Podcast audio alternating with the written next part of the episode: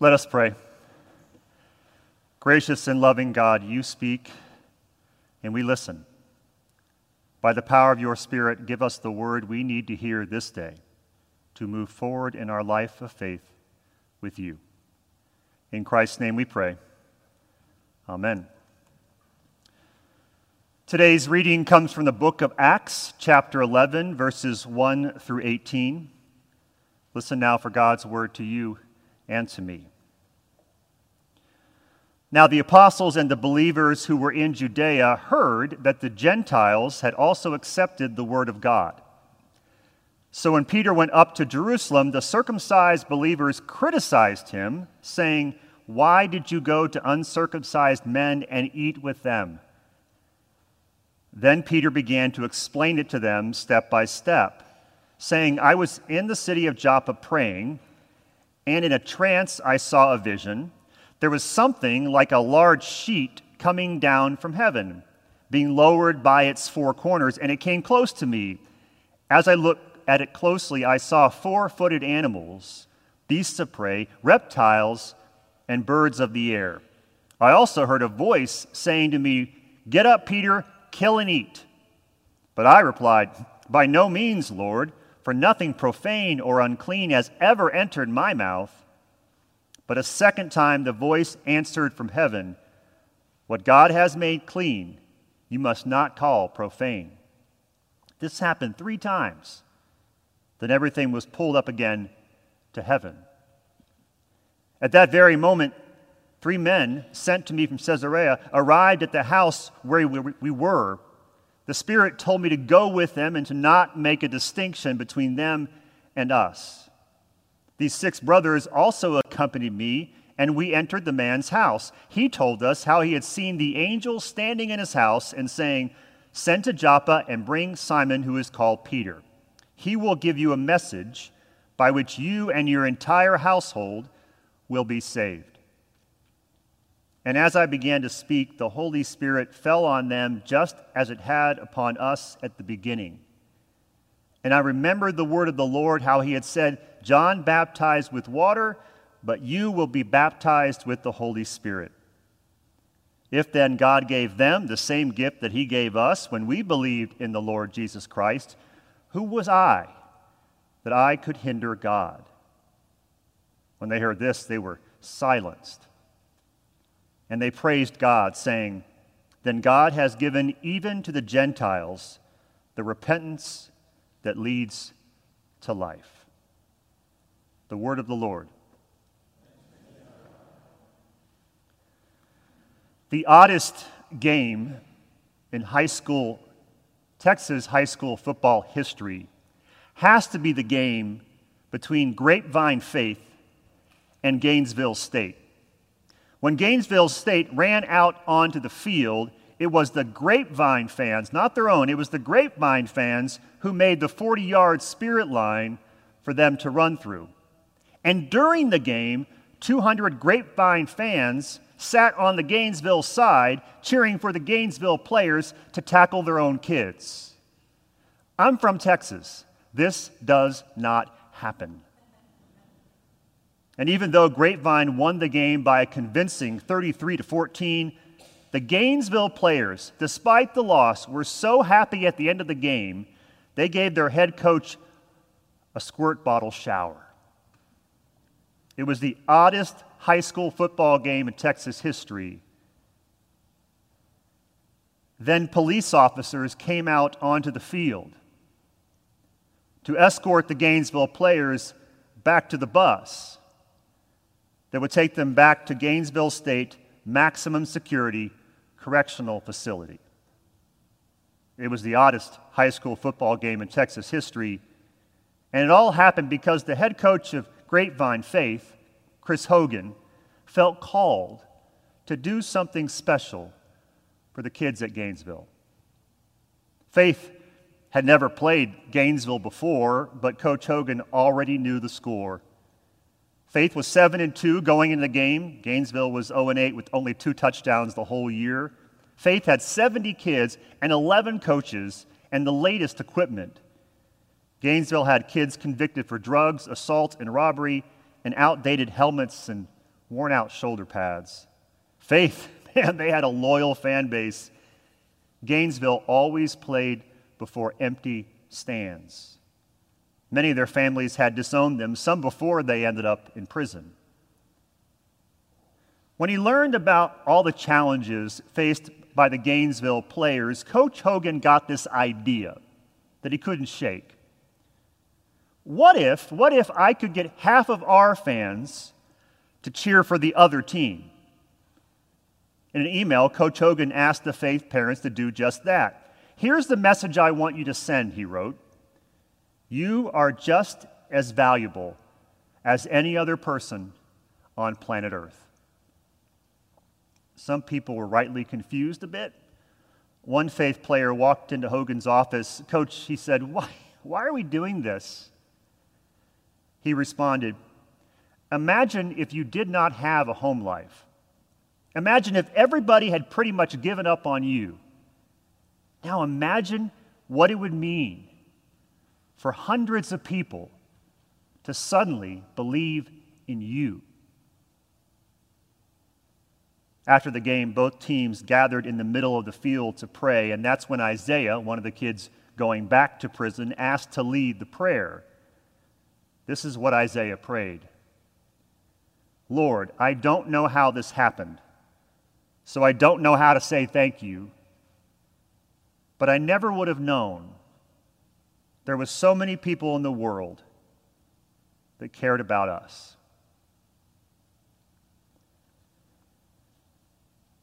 When news of Peter's encounter with the Gentiles, when it reaches Jerusalem, it's the leading edge of a tsunami that would forever alter the landscape of faith. Gentiles, outsiders, unclean folks, pagans even, had received the word of God. And the disciples in Jerusalem, they think Peter Peter is the one to blame. Sure, Jesus hinted that this might happen, but this has gone way too far. Yes, God loves everyone, we know that, but what about us? What about our way of doing things? How are we to keep practicing the faith as we understand it when people who don't even have a basic understanding of what faithfulness looks like are welcomed into the family of faith? This new development is not a welcomed one. The Word of God is received by Gentiles, by outsiders, before they align themselves with the best practices and traditions. And nothing would ever be the same. There's an old Jewish story about a student reading the Torah. He stops when he comes to Deuteronomy chapter 6, verse 6, that reads, And these words, which I command you this day shall be upon your heart. Why is it said this way? The young student asked the old wise rabbi. Why are we not told to why are we told to put these words on our heart and not in our heart? The rabbi smiles. It's not within our power to place divine teachings directly into our hearts. All we can do is place them on the surface of the heart so when the heart breaks, they'll drop in. I kind of imagine the disciples in Jerusalem were a mixed bag that day. When they heard what had happened between Peter and some Gentiles, I bet they had an odd mix of feelings going on inside. On the one hand, I'm guessing they were a little bit thrilled that more people were coming to believe the good news of Jesus Christ, but there was this other feeling, the stronger feeling, the feeling of sadness and loss. Why was this good news so heartbreaking? We know why it was heartbreaking, don't we? Change is hard. Change is hard because change involves loss, and loss always, no matter what we do, always involves grief. Things change, and even if we're excited about the new thing, our hearts break, if only just a little. After two decades of studying scripture, theology, and honestly, people, I have come to believe that the location where faith is most vibrantly lived out is not in places of comfort and stability and familiarity, but rather in the places of tension. For us, that tension is the tension created by an obedience to the treasured words and traditions of the past, and an openness to the new thing that God is saying or doing here and now. In order for our faith to be relevant and interesting and transformative to both us and to other people, we have to be people of the book and people of the Spirit. People who honor all that has come before and people who are willing to let it all go if that's what it takes to participate in God's work, to be grounded and growing at the same time. What moves the leaders in Jerusalem from skeptics to believers, what enables them to accept this new thing that Peter is talking about, is that they come to understand pretty quickly that Peter is not the one to blame for this seismic shift in their faith life. God's the one to blame. What Peter is describing here is not a random human initiated event, it is a continuation of what God has been doing from the beginning. Peter was given a vision, a sign from God that shattered all his assumptions. And the assumptions that were shattered are the very ones that had given meaning and purpose to the people of God for centuries. In one moment, God demolishes the purity codes, transforms the rules around table fellowship who is in and who is out. Practices that were given by God to the people of God for a purpose are no longer essential, it seems. In fact, their very presence now hinders the expansion of God's kingdom here on earth. God speaks to Peter, the Spirit does its thing. Peter tells the story, and everything changes. You have heard that it was said, but I say to you. This familiar and favorite phrase of Jesus is more than just a proclamation of his interpretive power. I believe it's an invitation for us to put the recorded Word of God in dialogue and conversation with the spoken Word of God. This encounter with God that Peter shares with his colleagues is a sacred moment of reorientation where we are taught an essential lesson of faith. What God has said in the past is always pressing up against and is challenged by what God is saying now. And we understand this, I think, pretty well. As a church, after two years of a pandemic, we are trying to figure out what we should hold on to and what we should let go of. As we seek to spread the good news of God's love to more and more people, we're trying to figure out what's essential and what is not. We are trying to figure out together what the Spirit wants us to embrace and what it wants us to let go of. And just as was the case 2,000 years ago when the leaders in Jerusalem were trying to make sense of this new word from God, there is a question rising up in us, both collectively and I think also individually, a question that must be answered. How do we do it? How do we discern? How do we figure out what is essential and what can be cast aside? Well, what confirms that Peter's disregard for century old rules and regulations has God's seal of approval is the very presence and power of the Spirit of God, not just in the faithful, but in those who have not yet embraced the foundational practices of the Jewish faith.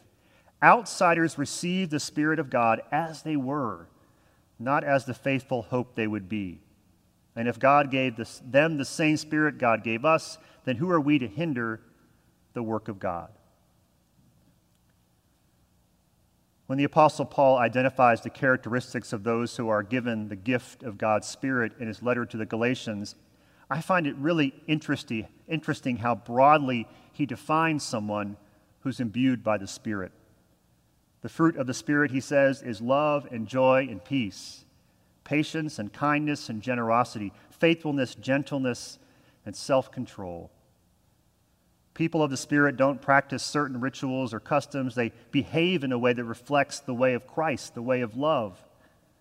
Paul does not talk about how people dress or how they vote or how they talk or how they earn a living.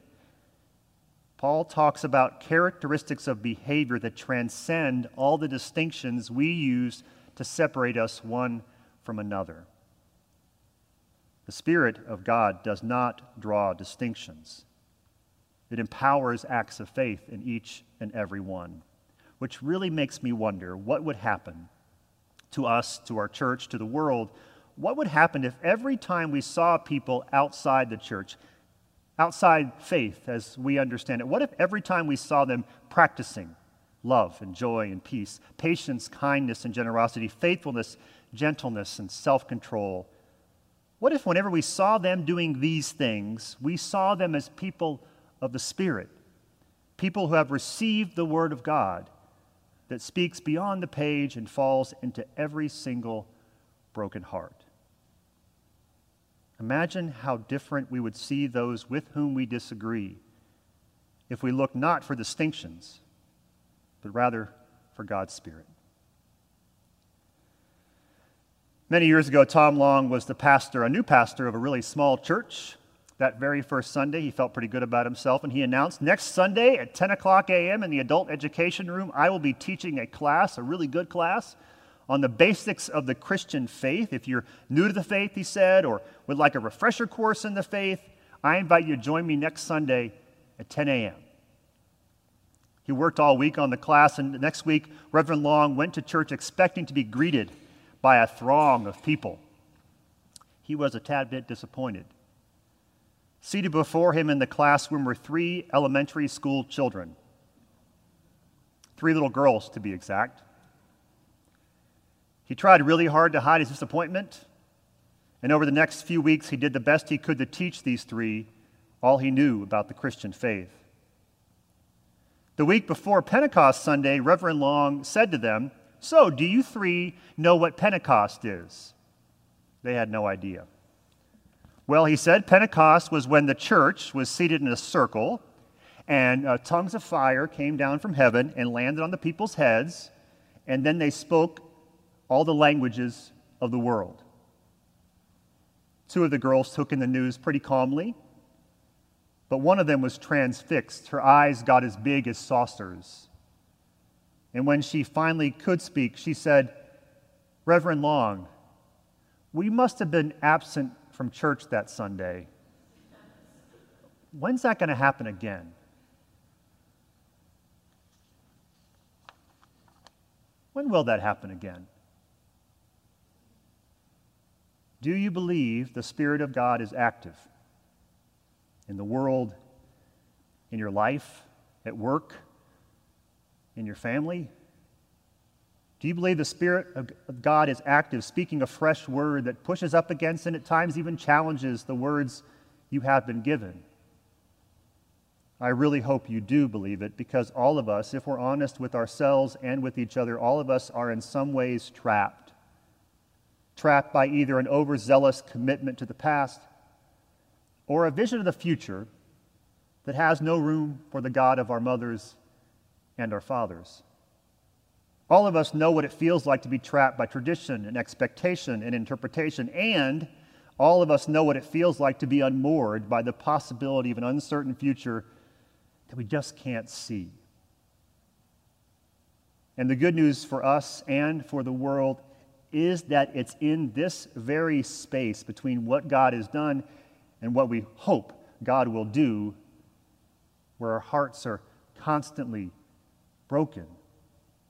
It's in that space where the Spirit drops in a fresh word to help us discern together the new thing that God is doing among us that's really just a continuation of all the good things God has done and a glimpse of what God will do. After sharing his faith shattering experience of the Spirit to his colleagues in Jerusalem, I can imagine Peter pulling everyone together for a post game huddle and inviting one of those Gentiles who had received the Spirit to offer the prayer that day. And I imagine the prayer offered, I imagine it sounded a lot like the prayer, the one that Isaiah prayed that day when Gainesville and Grapevine played a game for the ages. Lord, I don't know how this happened so I don't know how to say thank you. But I never would have known there were so many people in the world that cared about us. Amen.